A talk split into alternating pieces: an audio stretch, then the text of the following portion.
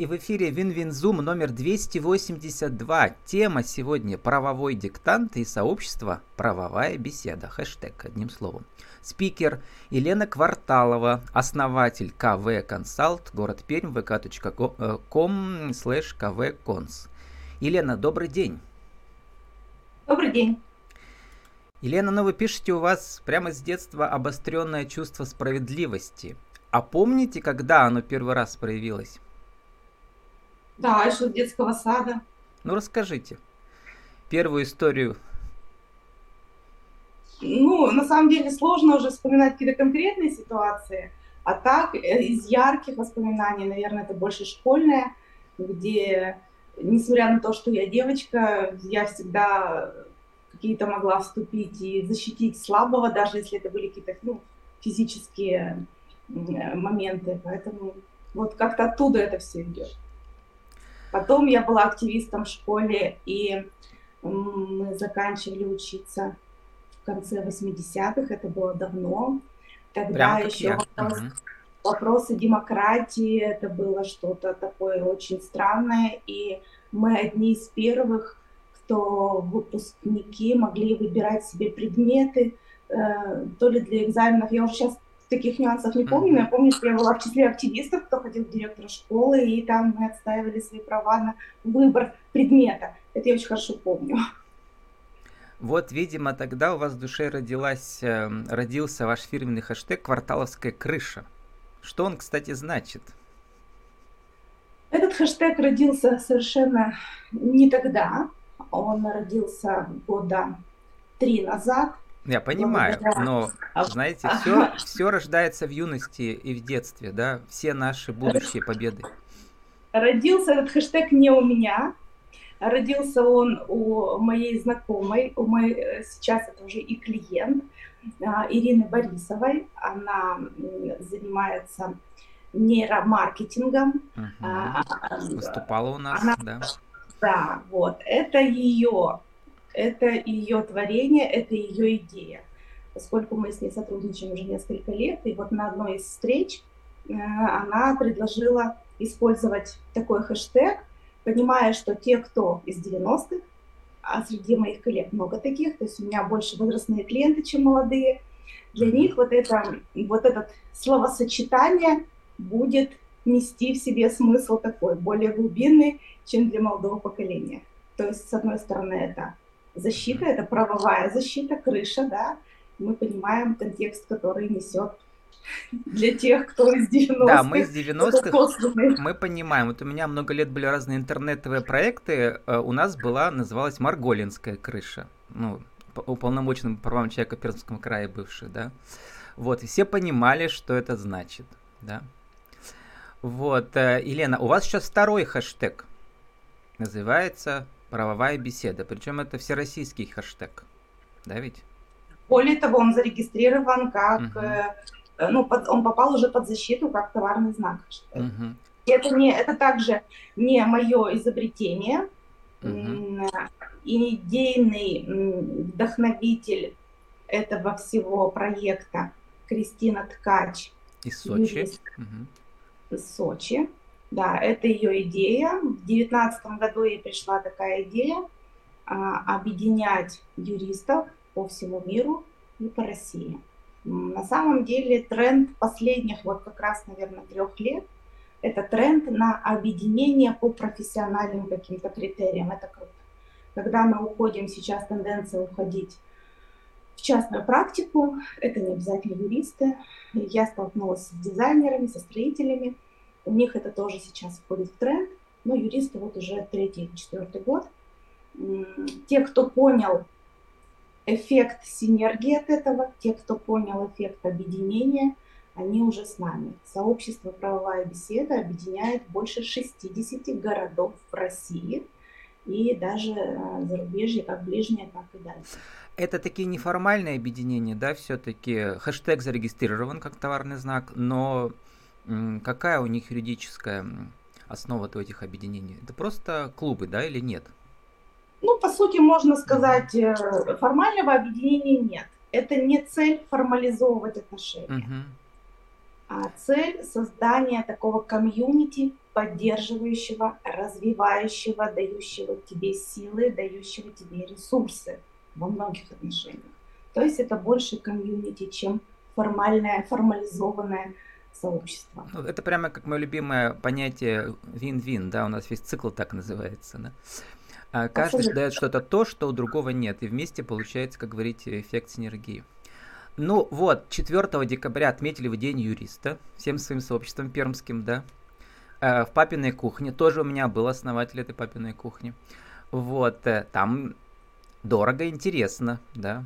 А что для вас самое важное было? Самое важное в праздновать Дня юриста или в чем? Ну да, причем там вы вместе еще ели или готовили тоже? И ели, и готовили. Угу. Ну, во-первых, во-первых, конечно же, э, как отмечать День юриста, как не в кругу своих коллег-юристов. Угу. Ну, как бы это само собой. А у нас было несколько вариантов такого отмечания. Ну, выбрали мы папину кухню, во-первых, по рекомендации. Во-вторых, э, мы реально получили каждый из нас опыт приготовления угу. блюд. И прямо мы ушли оттуда знаниями. И, конечно, да, мы дружно все готовили, а потом также дружно это все поедали, и причем это было все очень вкусно. А, понравился нам формат тем, что мы получили и знания, да, такие. Ведь юристы, как я тоже один из моих хэштегов, ну не только моих, а вообще используемых, юристы тоже люди. Мы также подвержены эмоциям, мы также mm-hmm. переживаем, мы также можем там радоваться, страдать и прочее. И, конечно, тем более у нас подавляющее большинство в сообществе в Пермском женщины, поэтому вопрос провести мастер-классы, научиться заодно, что называется, еще чему-то полезному, ну, прошел на ура. Поэтому мы выбрали вот такой формат.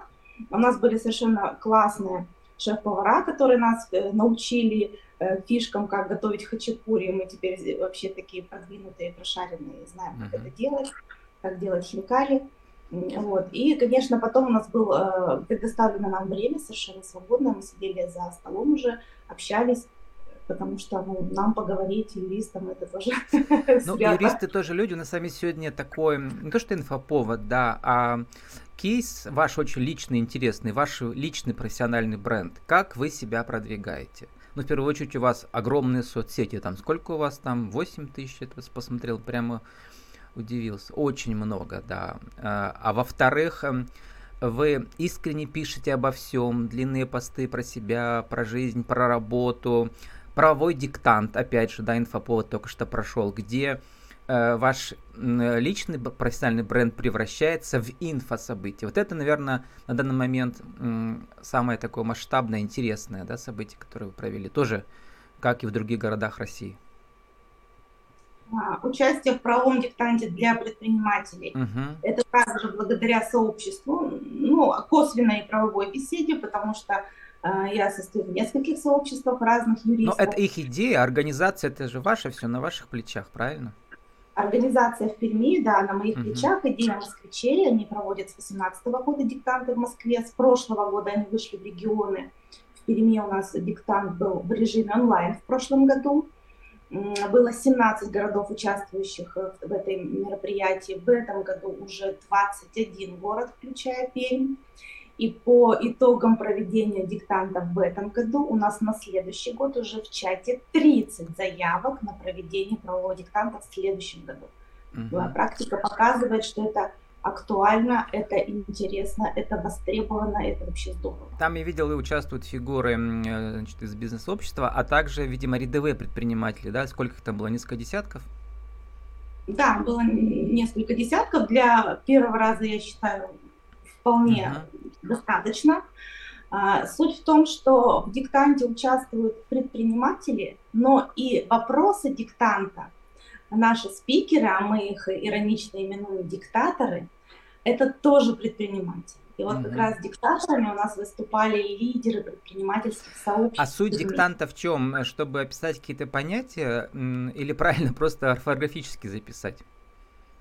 Суть диктанта, на самом деле у нас тоже в социальные сети разгорелись такие, э, э, ну не споры, да, но были вопросы. Вроде как диктант это когда ты что-то пишешь под диктовку и проверяется там знания, знаки препинания, какие-то знания. В нашем случае диктант проводится в виде теста. Это вопросы и, 3, 4, и как правило, четыре варианта ответа. Угу, То есть назвали его диктант... Правовой тест тогда, да, не диктант. Ну, как-то тест, да. видимо, диктант это просто для удобства угу. восприятия, для того, чтобы как-то вот это обозначить. На самом деле он в форме вопросов-ответов. 60 вопросов было в диктанте, разделенные на 6 блоков.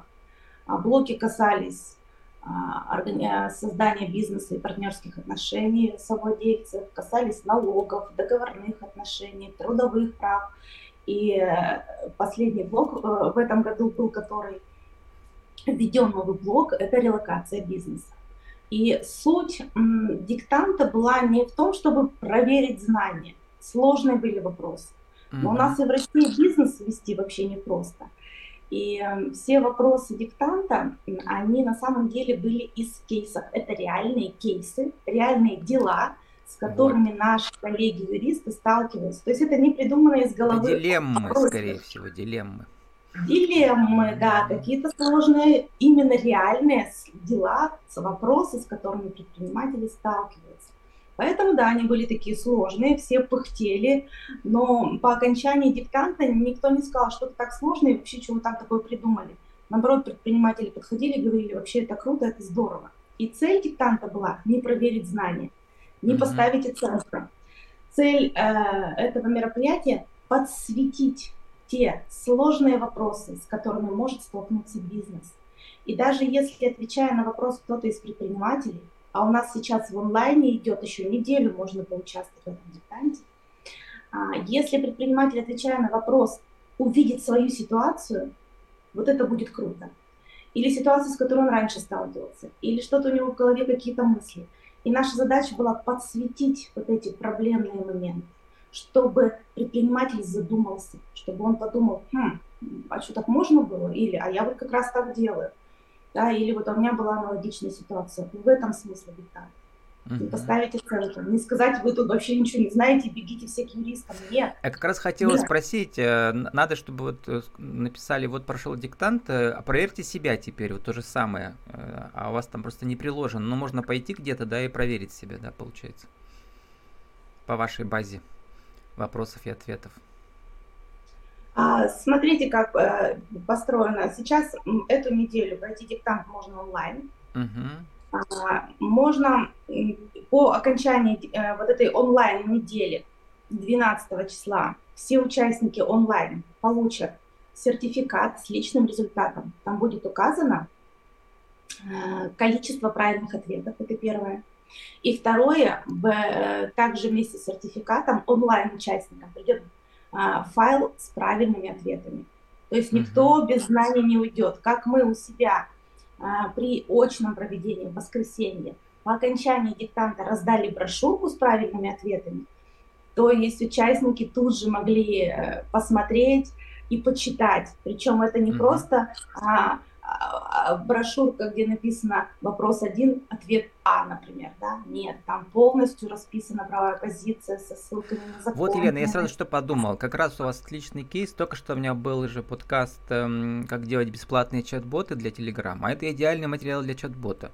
Значит, там расписываете вопросы, ответы варианта А, Б, С, С и любой ваш там новый клиент, создаете воронку там, да, он заходит, отвечает на вопросы, ему интересно, и потом он остается вашим новым клиентом. У вас и так большое сообщество, а еще будет больше будет, понимаете, вот.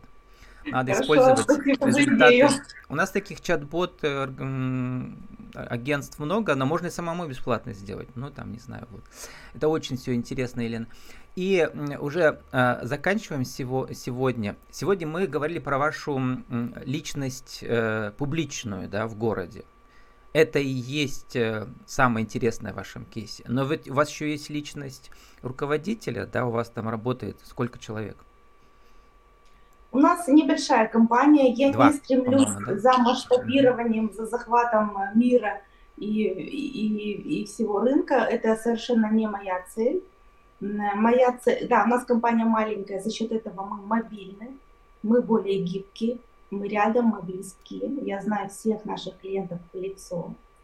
Я знаю все вопросы наших клиентов. На сегодня компания у нас до пяти человек, включая штатных и внештатных сотрудников, mm-hmm. плюс за счет сообщества как раз а, мы можем либо передавать непрофильные вопросы, и это практикуется, потому что у меня, например, специализация больше юрист для бизнеса, я не веду семейные дела, я не веду уголовные дела, и поэтому я либо привлекаю из сообщества своих коллег, либо бережно передаю э, значит, бережные руки своих коллег. Почитал описание того, что вы делаете, э, э, реагируя на новые интересные слова, авторские неологизмы. Вот расскажите, расскажите, что такое обвязка?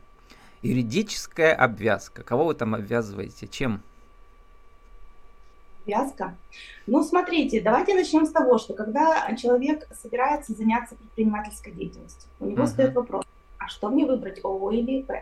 А какую форму мне налогообложения выбрать? А как мне, какую форму договора мне лучше сделать? А как мне строить отношения с клиентом? Вот это все одним словом называется обвязка. Первый раз слышу, интересно, да. Это вы придумали да. или так, так э, называют профессионалы это? Э, ну, это общеупотребимое в наших угу. кругах э, угу. Такой, наверное, жаргон, да, профессиональный, да, такой некий. Ну, или термин быть. прямо официальный уже. Нет, конечно, это не официальный. У нас очень много неофициальных терминов, которые входят в нашу жизнь. Еще интересно, э, вы говорите, защищаю от потребительского экстремизма. Вот это интересно тоже. Это вообще боль. Это кто? Это боль. Это реально, реально это боль предпринимателей, тех, кто работает в сегменте B2C, работает напрямую с клиентами, потому что, к сожалению, у нас эм, есть такая категория покупателей, потребителей, которые нацелены на обогащение собственное. А, подают в суд, да, по, по, по а, поводу без повода или как? Которые могут создавать искусственно ситуации, которые ведут к нарушению исполнителем сроков. Угу. И дальше эту ситуацию раскручивать в свою пользу, потому что за каждый день нарушения там, сроков у нас законом предусмотрено 1% или 3% неустойки в пользу покупателей. И именно вот термин потребительский экстремизм, он уже достаточно давно введен в обиход юридический, он как раз характеризует таких вот недобросовестных потребителей, которые используют предоставленные законом возможности в своих корыстных целях, чтобы обогатиться. У нас реестр есть недобросовестных предпринимателей, а тут надо реестр создать потребителей. Он есть, наверное, да, такой какой-то?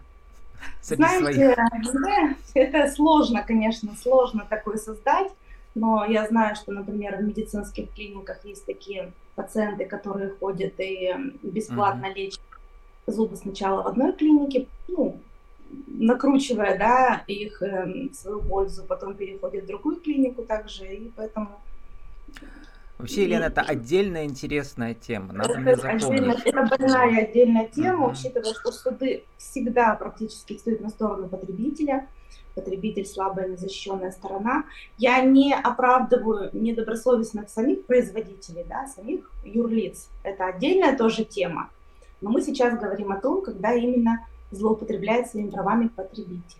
Это вот боль. прекрасно было бы разобрать какие-то несколько кейсов, если вдруг будет у вас возможность, вы или ваши коллеги, можно записать вторую серию. Или на сегодня сформулируйте в нашей рубрике «Правила жизни и бизнеса» нашу тему сегодняшнюю. А, я бы сформулировал так. Как эм, э, юристу продвигать свой профессиональный бренд личный, ну, например, через такие форматы, как правовая беседа или правовой диктант на вашем опыте? Маркетологи э, говорят, что тренд, тренд, тренд, да, тренд последнего времени э, для продвижения любого, э, любой, любого профессионала, не только юриста, это быть в публичном пространстве. Uh-huh. Это важно. И это уже ну, последние несколько лет. Если тебя нет, раньше это говорили, если тебя нет в интернете, тебя нет, у тебя нет бизнеса. То же самое сейчас, это публичное пространство, это, как правило, социальные сети. Очень жаль, что у нас с февраля схлопнулся вот этот вот информационное поле, вот это, да, несколько схлопнулось, а, но стараюсь, э, надо присутствовать везде, конечно, потому как даже если сейчас для юристов это особенно важно, никто узнает о тебе, что ты такой специалист, чем ты занимаешься, если ты сам об этом не скажешь. И как раз социальные сети – это именно то пространство, где можно об этом говорить. Поэтому, может быть, у меня посты такие длинные, как вы сказали, да. Я стараюсь рассказать сложные кейсы. А, я стараюсь рассказать какие-то полезные вещи и показать юридическую кухню изнутри. А чем вообще мы занимаемся? Угу. А что у нас в работе? А ну не только соцсетью, вы же события организовываете общегородские. Вот про это, это самое важное, главное, интересное и сложное. Да? Для это, рядового для меня юриста, это был, Для меня это был... Ну, начнем с того, что в Перми я модератор сообщества «Права и беседа». А, то есть именно в Перми правовой беседой руковожу я и приглашаю всех коллег к нам присоединиться. У нас прекрасная внутри атмосфера. А, Все ссылки укажу в подкасте. Да. да, дружелюбие, поддержка.